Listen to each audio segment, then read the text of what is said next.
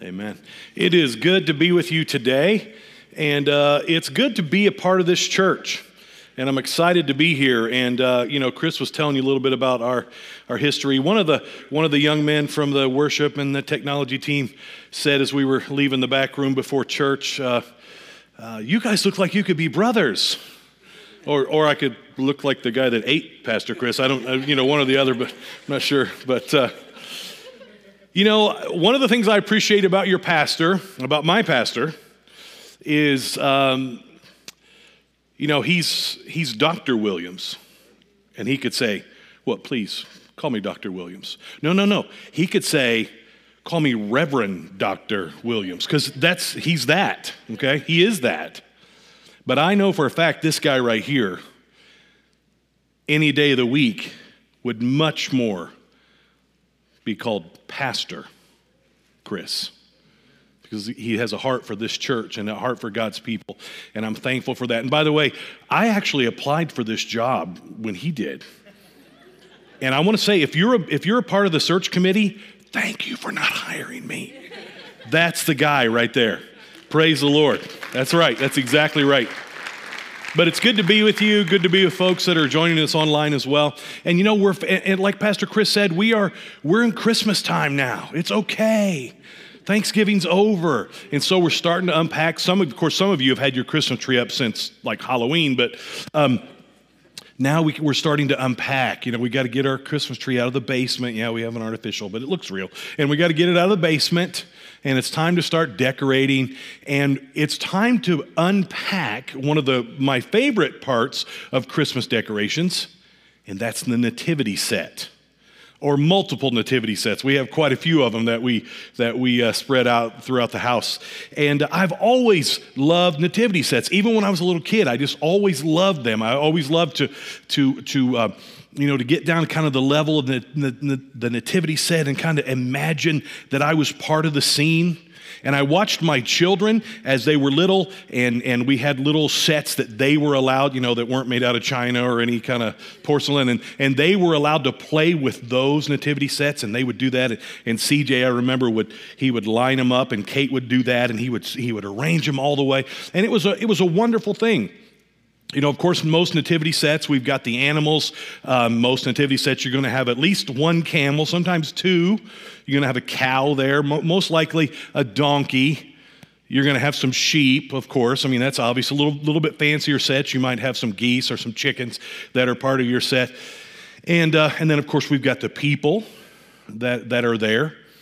You know, we, we're going to have, uh, we're going to have the shepherds usually at least two. Sometimes a younger shepherd is going to be holding the sheep, maybe has a sheep on his shoulders. Know, you've got that guy. And then we have the wise men. Now, I'm sorry to burst your bubble, anyone here, but we do know historically that the wise men were not there necessarily. They probably came to visit Jesus when he was like more like a toddler. Um, but still, they're such a big part of the Christmas story. They, they should be there. And I think that's a right thing. So we're not, we're not being heretics, when we have them there. And so we have all these, these members. You know, of course, we've got the angel that sits up top. Um, sometimes some, some nativity sets will have a star. And then, of course, we've got Mary and Joseph and baby Jesus. Several years ago, my kids and I started to develop a Lego nativity set. And that's interesting, and that's a lot of fun. You can do some cool stuff with that. So, my wise men, uh, one of them is Professor Dumbledore, um, one of them is Gandalf, you know, from the Lord of the Rings. Um, let's see, we've got uh, Okoye from the Black Panther. She's part of the security detail, you know, for, for the wise men. I've got Aladdin, Disney's Aladdin. He's a, he's a stable boy you know, carrying a bucket. So that's kind of cool. Um, let's see, I've got uh, one of the dwarves from the Lord of the Rings. That's he's one of the shepherds, and and Obi Wan Kenobi makes a really good Joseph. and then our baby Jesus is from a minifigure set. Um, uh, it's a Native American papoose, you know, where they, they would take the baby and, and swaddle them and wear them on their back. Well, that's baby Jesus, and it's, it's pretty cool. But you know what? Every nativity set that I've ever owned or every nativity set that I've ever seen is missing some important members of the Christmas story. No, I'm not talking about the elf on the shelf. Don't you dare. I'm not talking about Santa Claus or the Grinch. That's not who's missing in our nativity set. But it's two people, actually, three people, that are a part of this Luke chapter 1 where we'll, we'll, be looking today. Luke chapter 1 is where we see the story of the angel Gabriel appearing to Mary. It's a big part of the Christmas story. But bookending that scene is the story of Zechariah and Elizabeth who are the parents of the one who would become known as John the Baptist. I would love for you to look with me in your Bibles. We'll have it on the screen or whatever medium uh, you're using to look in your Bibles today. I want to invite you to keep them open because we're going to be looking there uh, quite a bit today. And this is a longer passage. And so rather than reading it all at once, we're going to kind of work our way through this story today. So their story starts in Luke chapter 1, beginning to read in verse 5. And this is what it says In the time of Herod, king of Judea, there was a priest named Zechariah who belonged to the priestly division of Abijah. His wife Elizabeth was also a descendant of Aaron. Both of them were righteous in the sight of God, observing all of the Lord's commands and decrees blamelessly. But they were childless because Elizabeth was not able to conceive, and they were both very old. Folks, Zechariah and Elizabeth were godly, righteous people. They were people that cared about their relationship with God. Zechariah was a priest. He served faithfully in his priestly ministry. He would have done that for decades.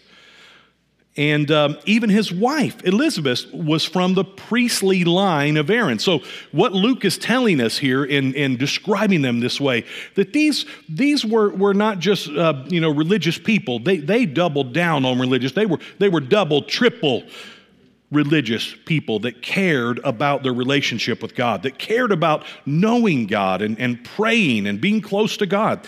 These things mattered to them. His wife Elizabeth, also from the priestly line of Aaron, she kind of like my wife. She grew up a daughter of a preacher, and then she went and married one. And Elizabeth, kind of the same thing. Um, probably like my wife, she was probably more holy and righteous than her husband. Um, but Elizabeth and Zechariah both, they followed faithfully God's commands. And so they were servants of God that followed him without blame. And you guys, if there was anyone, if there was ever anyone that deserved to have God's favor upon them, it was Zechariah and Elizabeth.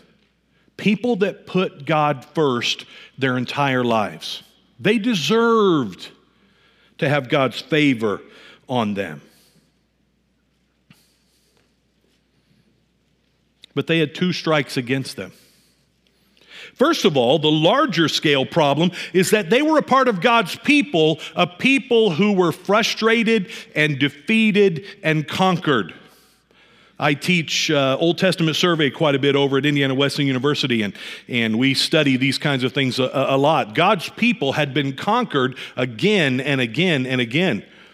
You know, first they were conquered and carried off by the Assyrians, and, and then the Babylonians took over, conquered them and the Israelites.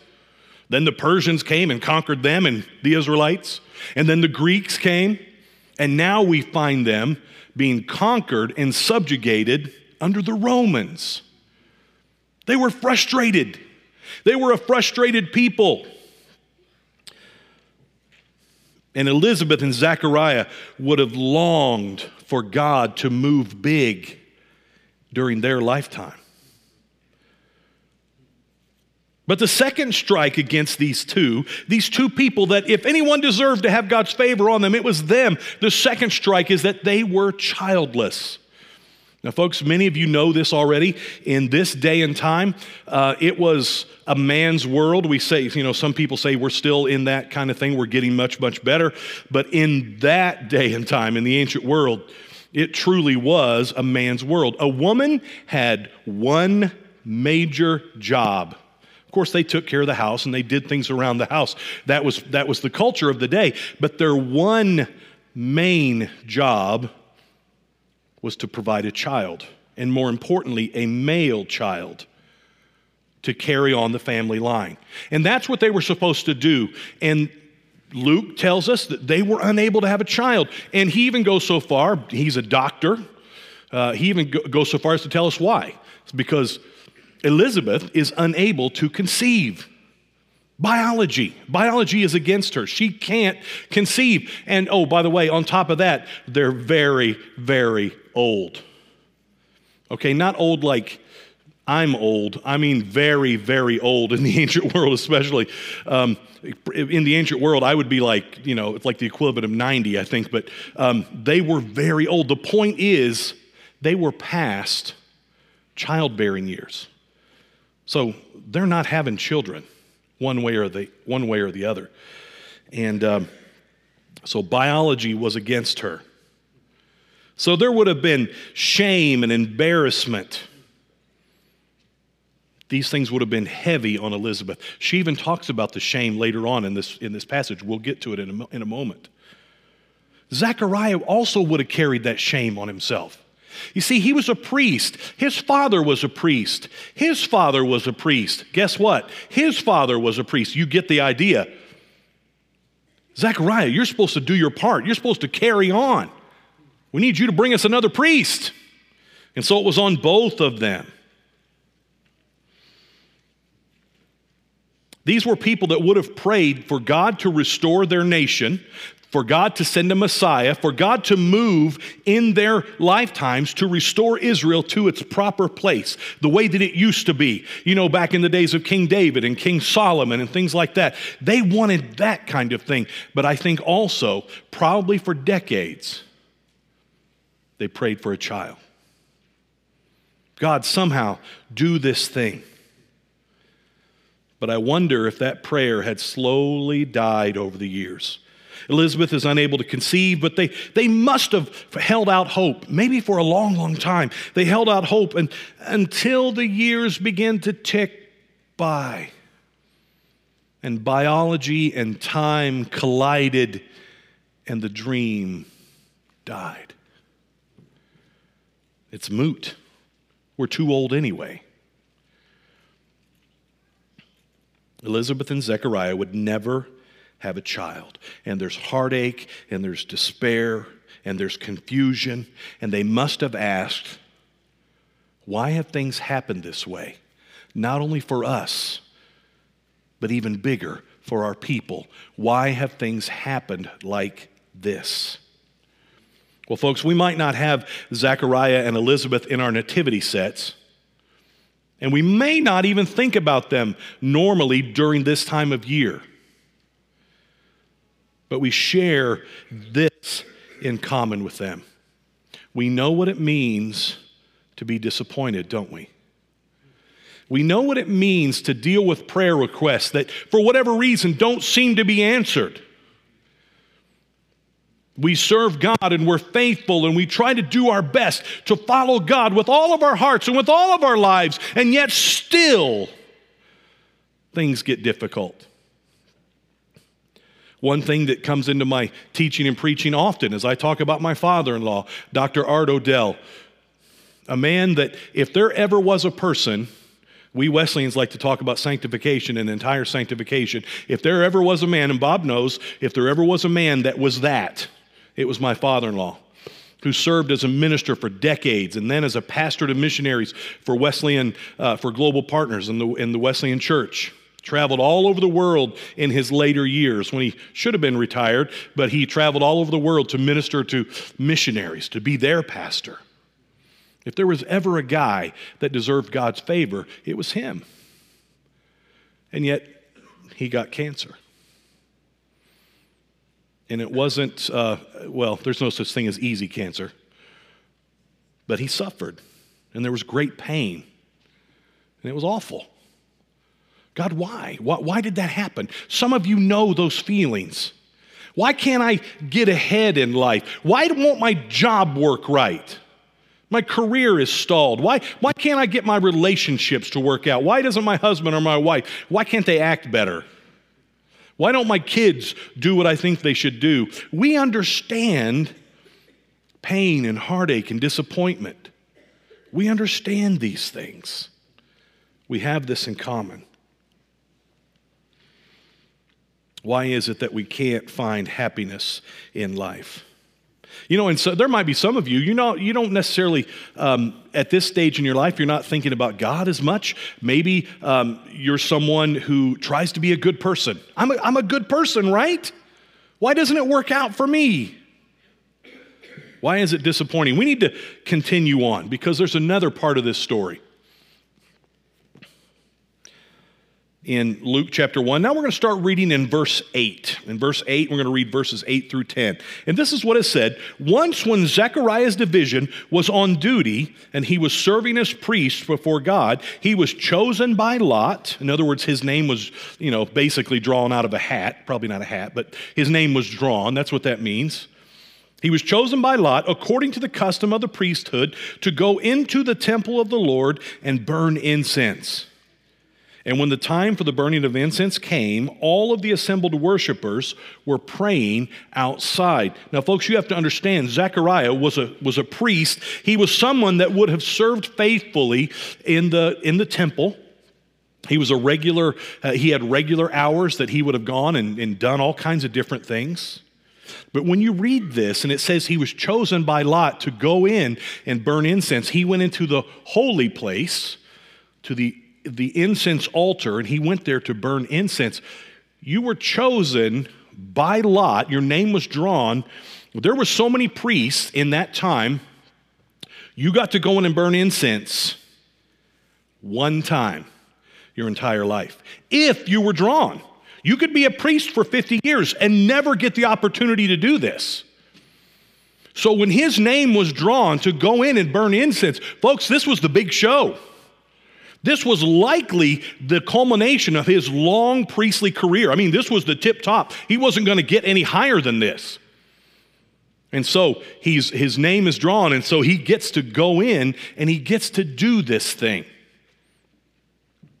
And I, I, can, I can just imagine, I'm kind of seeing uh, Zechariah in my mind's eye as he goes in to burn the incense, whatever that looked like. Maybe there's the incense is a powder, maybe you pour it on the altar, whatever that looks like. See, he had, all, he had smelled that incense before, but it was outside. He smelled it when it wafted out the door. But now he's burning incense in the place himself. This is special. This is big. I can imagine him pouring that incense on there.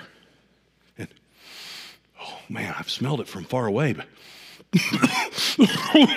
ooh, it's strong. But it smells good.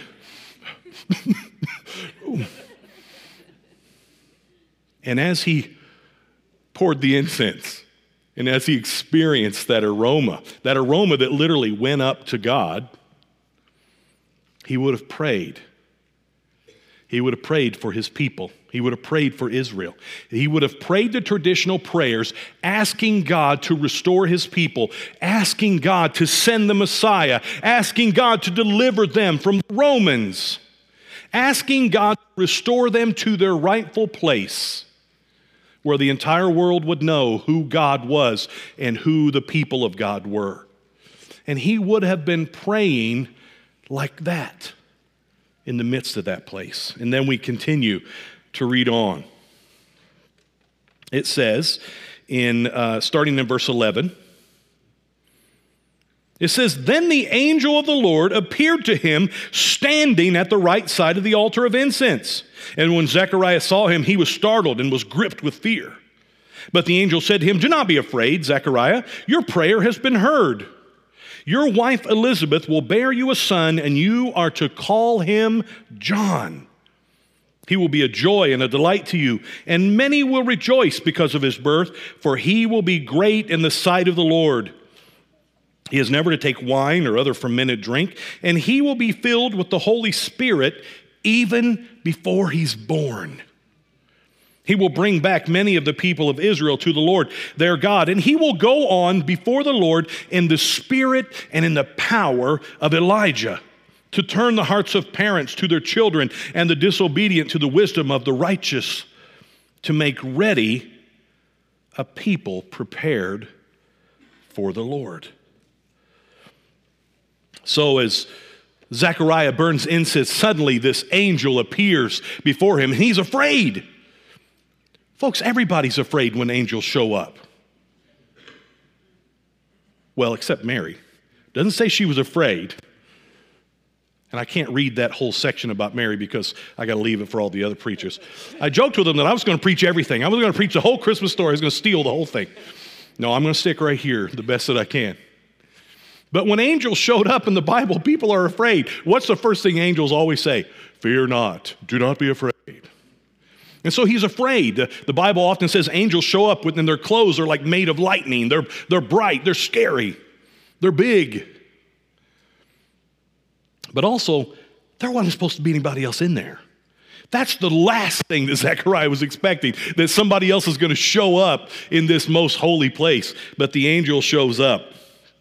And it says he's standing at the right side of the altar.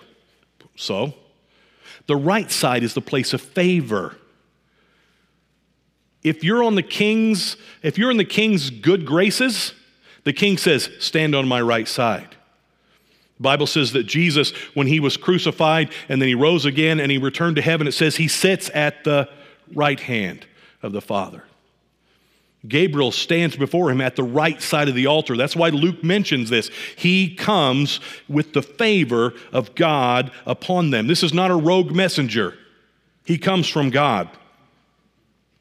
And so Zechariah startled and terrified. And, and this angel says, Your prayer has been heard. And then he goes on to say that he's going to have a son.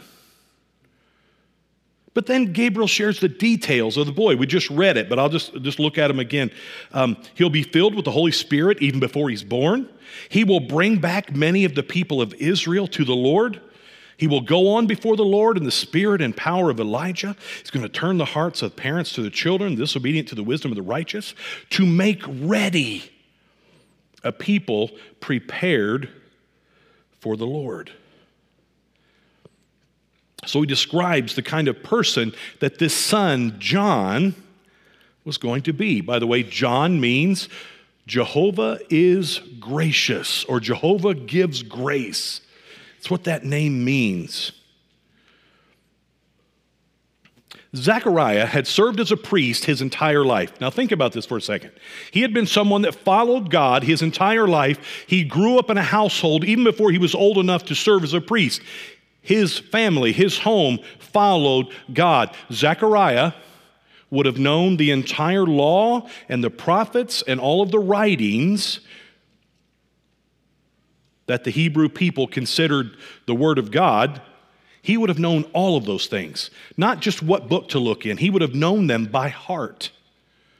He would have known all of the prophecies of the Messiah that was to come. He knew all of these things. But this angel isn't just describing a special child. Catch this now. The angel is not just describing a special child, he's describing something more, something bigger, something greater. He's using language that probably had Zechariah thinking of the words of the prophet Isaiah. Where Isaiah prophesies about a voice of one calling out in the wilderness, prepare the way of the Lord. And the angel Gabriel is using this language.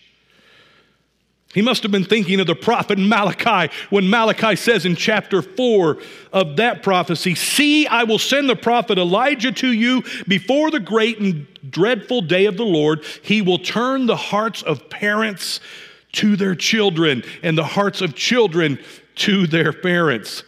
The angel isn't talking about an answer to a prayer for a child, folks. That prayer had likely died decades ago. Remember, biology and time had collided to kill that one? Folks, this angel is talking about a Messiah who is going to come. He's talking about a prayer that's bigger. He's talking about an answer to prayer that Zechariah eh, would have been praying as he was burning that incense. God, come, restore your people, bring the Messiah, bring salvation to your people. This is what the angel is talking about. And by the way, this prayer for a son that maybe Zechariah and Elizabeth had let go a long time ago, that was the icing on the cake. God said, I'm going to give you a Messiah. That's what's going to happen. Oh, and by the way, your son, this one you prayed about, I heard that prayer too. that guy, that son, gets to be the one that's going to prepare the way. The one that these prophets you've heard about your entire life, that's your son. Can you imagine what Zechariah must have been thinking in that moment, the excitement that he must have been thinking in that moment? You know, at first glance, when we read this story, we might think that this is a story about Elizabeth and Zechariah getting a son. And it is, but it's so much more than that. This is about a st- it's the story about how God provides a way for his people. He provides strength for today and bright hope for tomorrow as the song says. The Messiah is coming, the angel says. And Zechariah must have been excited. But but then he also remembered the pain and the disappointment and the fact that he's been praying for both of those things. The bigger one, the Messiah to come, he'd been praying for that his entire life. His dad talked about praying for that his entire life. He heard his grandfather talk about praying for that his entire life. And so Zechariah doubted in that moment. Well, we got to look there. Verse 18. So the angel says to him, This is going to happen. This is going to be your son. He's going to bring people back. Verse 18 Zechariah asked the angel, How can I be sure of this? I am an old man, and my wife is well along in years. And the angel said to him, and I can only imagine, I'm reading from the NIV, it doesn't have any exclamation marks. I can only imagine they were there in that moment. And the angel said, I am Gabriel. I stand in the presence of God, and I have been sent to speak to you and to tell you this good news. And now you will be silent and not able to speak until the day this happens, because you did not believe my words, which will come true at their appointed time. Meanwhile, the people were waiting for Zechariah and wondering why he stayed so long in the temple. It didn't take that long to burn incense. Why is he still in there? But when he came out, he could not speak to them. They realized he had seen a vision in the temple, for he kept making signs to them, but remained unable to speak. So we have this moment where he doubts, and the angel did not like it. Gabriel got mad. Now, it doesn't say mad, but I think he did.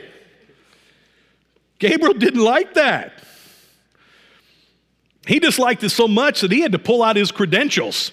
He didn't tell him his name beforehand. I'm Gabriel. I stand in the presence of God every day. Are you kidding me? Do you know who I am? I, I work for God. And He sent me to tell you this.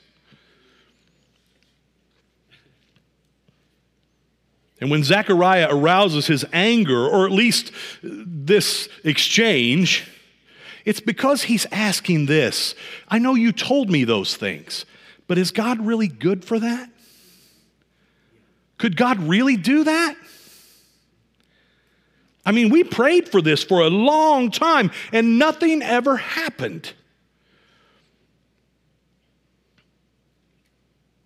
And if I'm doubtful about the one who was to come to prepare the way for the Lord that you said is going to be my son, if I'm doubtful about that one, if I'm not sure that's going to happen because we're so old, then how's the Messiah going to come? He'd been praying his whole life, and the angel didn't like the possibility of a doubtful testimony, I see. And instead of Zechariah walking around and doubting the Lord, you imagine if that doubt had continued after he left? Zechariah, what happened? Well, I saw an angel. Oh, what happened? Well, the angel said that we would have a son.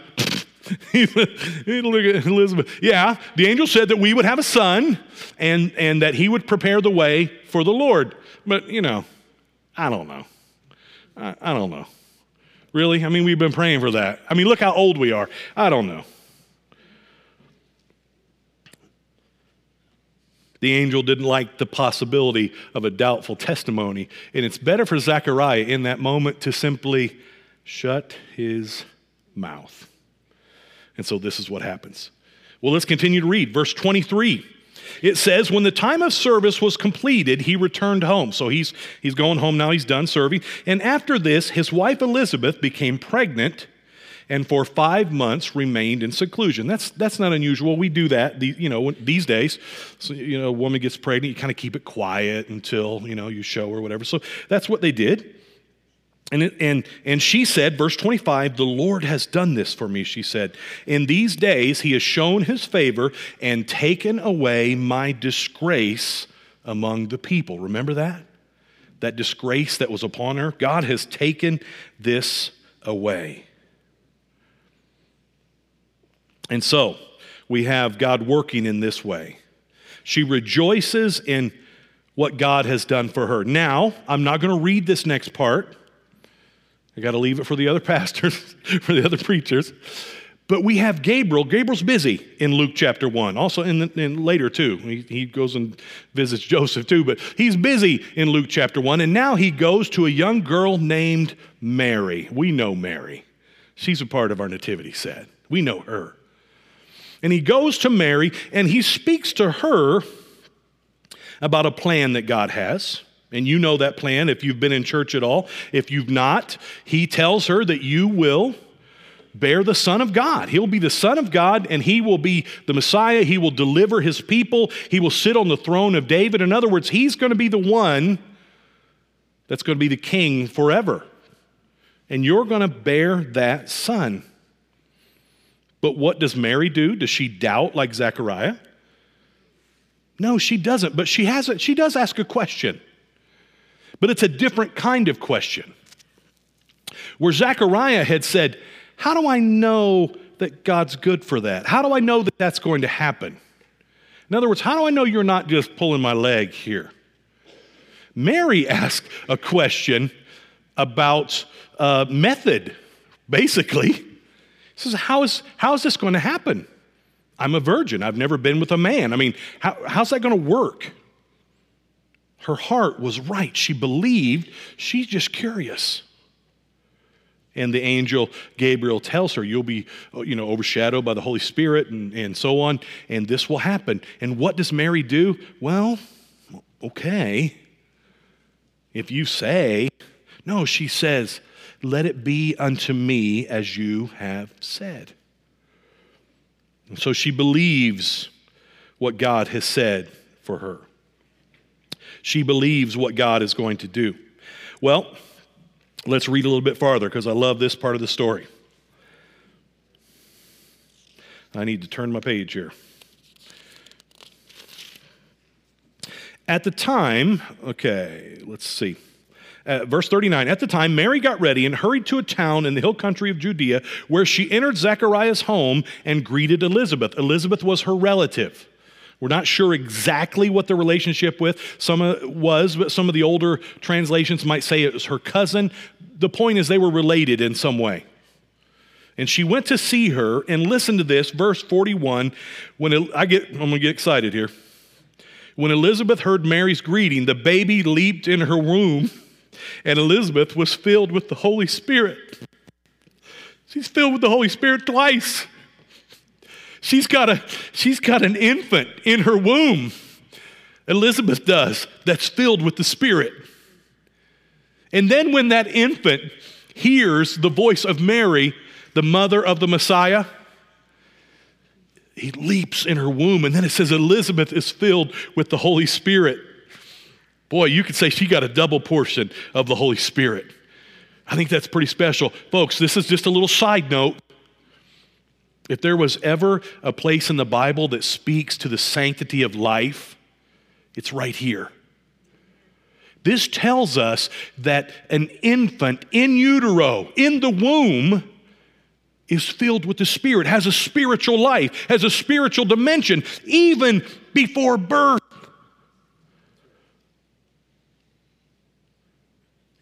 It's life, it's precious. God is working in his life, even in the womb. I love it. Folks, this isn't John the Baptist. He's going to become John the Baptist someday. This isn't John the Baptist. This is John the fetus.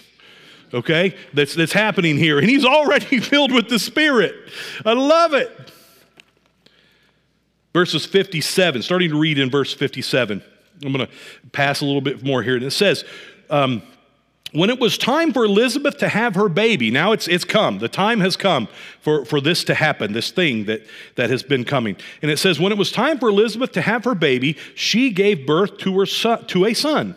Her neighbors and her relatives heard that the Lord had shown her great mercy, and they shared her joy. And on the eighth day, they came to circumcise the child, and they were going to name him after his father Zechariah. That's what you did.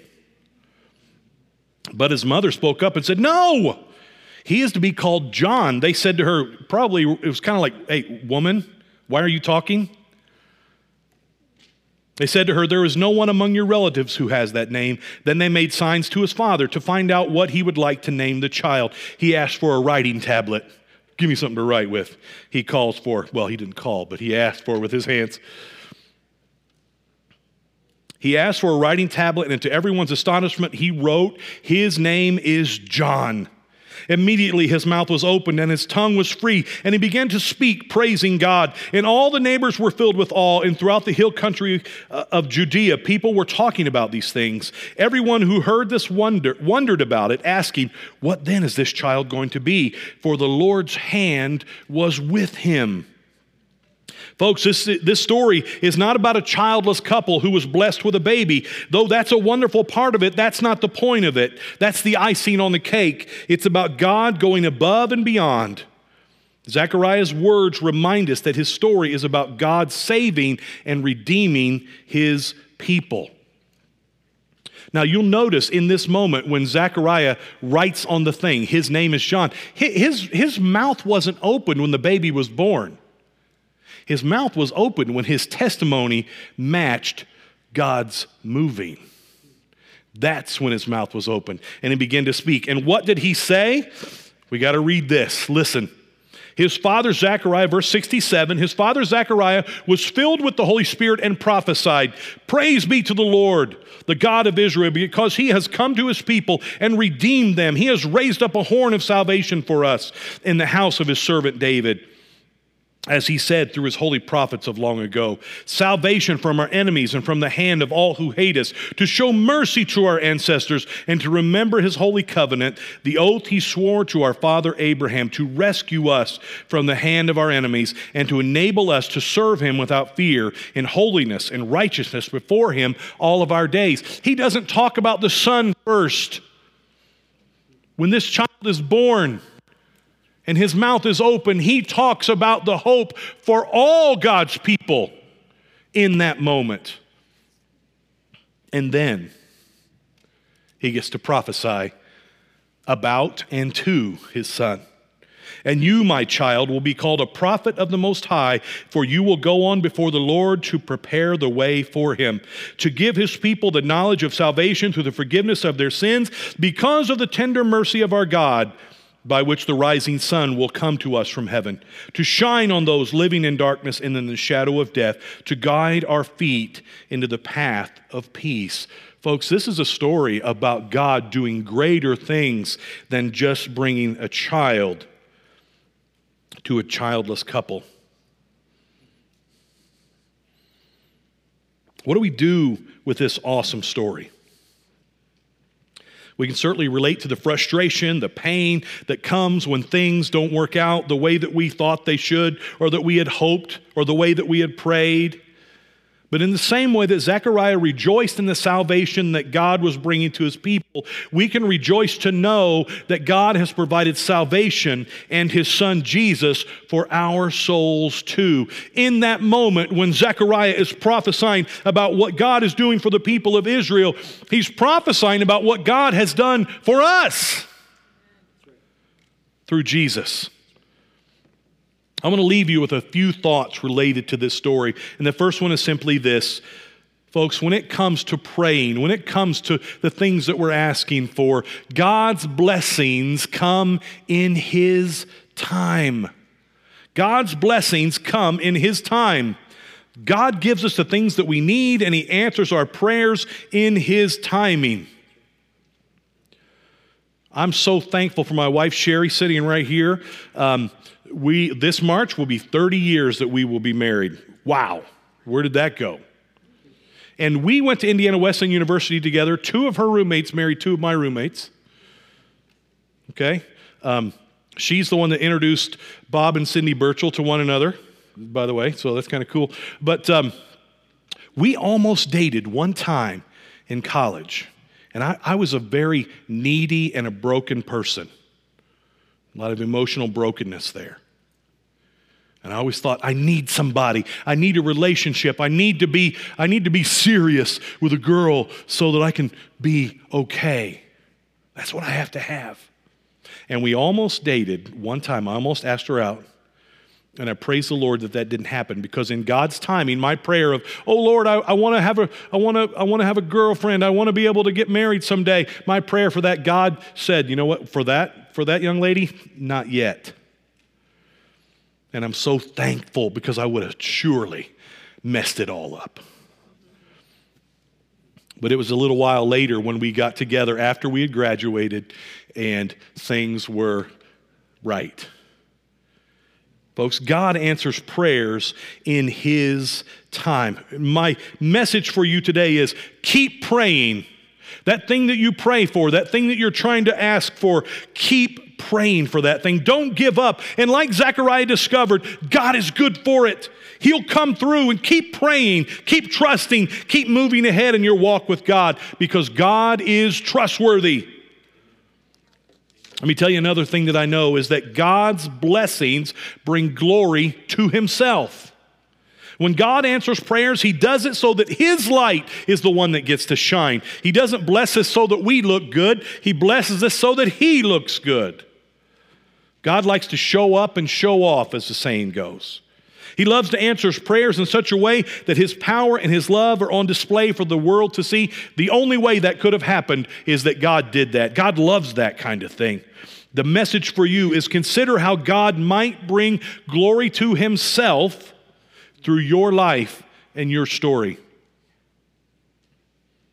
How might your answered prayers show the world who God is? Keep your eyes on that truth. Another important point, folks, is that God's blessings are always bigger than our asking. God's blessings are always bigger than our asking. At first glance, again, we might think this story of Luke chapter 1 is about Zechariah and Elizabeth and a surprise baby boy. It's not. It contains the miraculous and amazing aspect. That's, that's true, that's there, but it's so much more. It's a story of God's redemption for his people and for us as well. A baby boy for those two old folks, that would have been wonderful for them, but it would not have been enough. That wouldn't have mattered to us. But this prayer for salvation for all people, that touched our lives. How many of us today are praying prayers that are too small? Some of you are praying that God will take care of you financially or make your spouse act better or whatever it might be.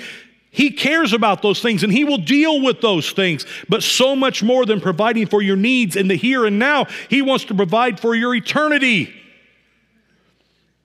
You want to save yourself from some trouble, and God wants to save your soul. Listen, God sees your needs. The Bible's clear about that. But he tells us in Ephesians 3 20 and 21. Now, to him who is able to do immeasurably more than all we ask or imagine, according to his power that is at work within us, to him be glory in the church and in Christ Jesus throughout all generations, forever and forever. He sees our needs and he provides for us, but he wants to do so much more than that. He wants to give us peace and hope and assurance. Those of you that already know God, and I know that that would be most of us in this place, He doesn't want to just save you and get you to heaven, as important as that is. We can't just be looking ahead to some place out there. God wants a life of abundance and hope in this world too. Don't just be saying, well, when we get to eternity someday, we're in eternity. Did you know that? We're already there. And God is here, and God is at work. God wants to do good things in your life right now. So let's not just pray about making it to heaven. Let's pray about growing in faith and holiness and the fullness of all that God has for us right now. I want to invite you to bow your heads with me as we close this morning in prayer. Lord God, I thank you for the story of Zechariah and Elizabeth. Thank you for what you did in this amazing story. And that you brought a son to these people that there was just no way biologically that was going to happen. That was a tremendous miracle. But God, you did so much more in that moment. Because by bringing that son, you were bringing the Messiah. Thank you, God, for this. Lord, we know what it means to be disappointed and discouraged. I pray now for any in this place, any that are watching online, either right now or even a year from now, if you're joining us online, this prayer is still for you. God, help us to live in the light of what you've done for us through Christ. Help us to live in the reality of that you are with us always and you care about us. And God, if we're praying prayers that are too small, God, help us to pray bigger, to trust bigger, to know that you've got great things in store. Lord, I pray now for any in this place that don't know you as their Lord and Savior. God, that you might draw them to yourself. Maybe there's some people that just want things to work out financially, or they want some of the stuff that they're frustrated with to work out. Maybe that's their prayer, and God, you want to save their soul, and you'll take care of the other stuff later. If there's anyone in this place, I won't take a long time, anyone joining us online that doesn't know the Lord, you don't know him. We're talking about hope and, and assurance and all these good things, these religious things, and you don't know about these things. But man, you would like to. You would like to have peace in your heart. Christ wants to come into your life. What a time of the year to do it. Is there anyone in this place that would say, I want to know Jesus? I don't know him right now, and I want to know him. Is there anyone that would just raise a hand and say, That's me, and raise it up high so that I could see it? And we'd love to pray with you. Is there anyone that would just say, That's me today? I want to know him. If you're joining us online and you want to know him, you can pray a simple prayer, even in your own words God, thank you for loving me. Thank you for giving yourself so that I might have a relationship with you. Forgive me of my sin. Make me brand new. And come into my life and be my Lord and be my Savior. I don't understand everything about this, God, but Lord, do this work in my life. And I thank you for it, God. Lord, I want to pray today for believers here that have been praying prayers for a long time. God, encourage them today to keep praying, keep hoping, keep trusting. Remind us again that you are good for it. We ask these things, God, together in your name. Amen. I'd like you to stand with me now, receive the benediction. And now to him who is able to do immeasurably more than all we ask or imagine, according to his power that is as at work in, in us, that is at work within us. To him be the glory in the church and in Christ Jesus through all generations, forever and ever. Amen. Folks, you are sent out in the light and in the presence of our God who is able to do even more than you can ask or imagine. Go and ask and imagine bigger and trust God for it. Amen. You are dismissed.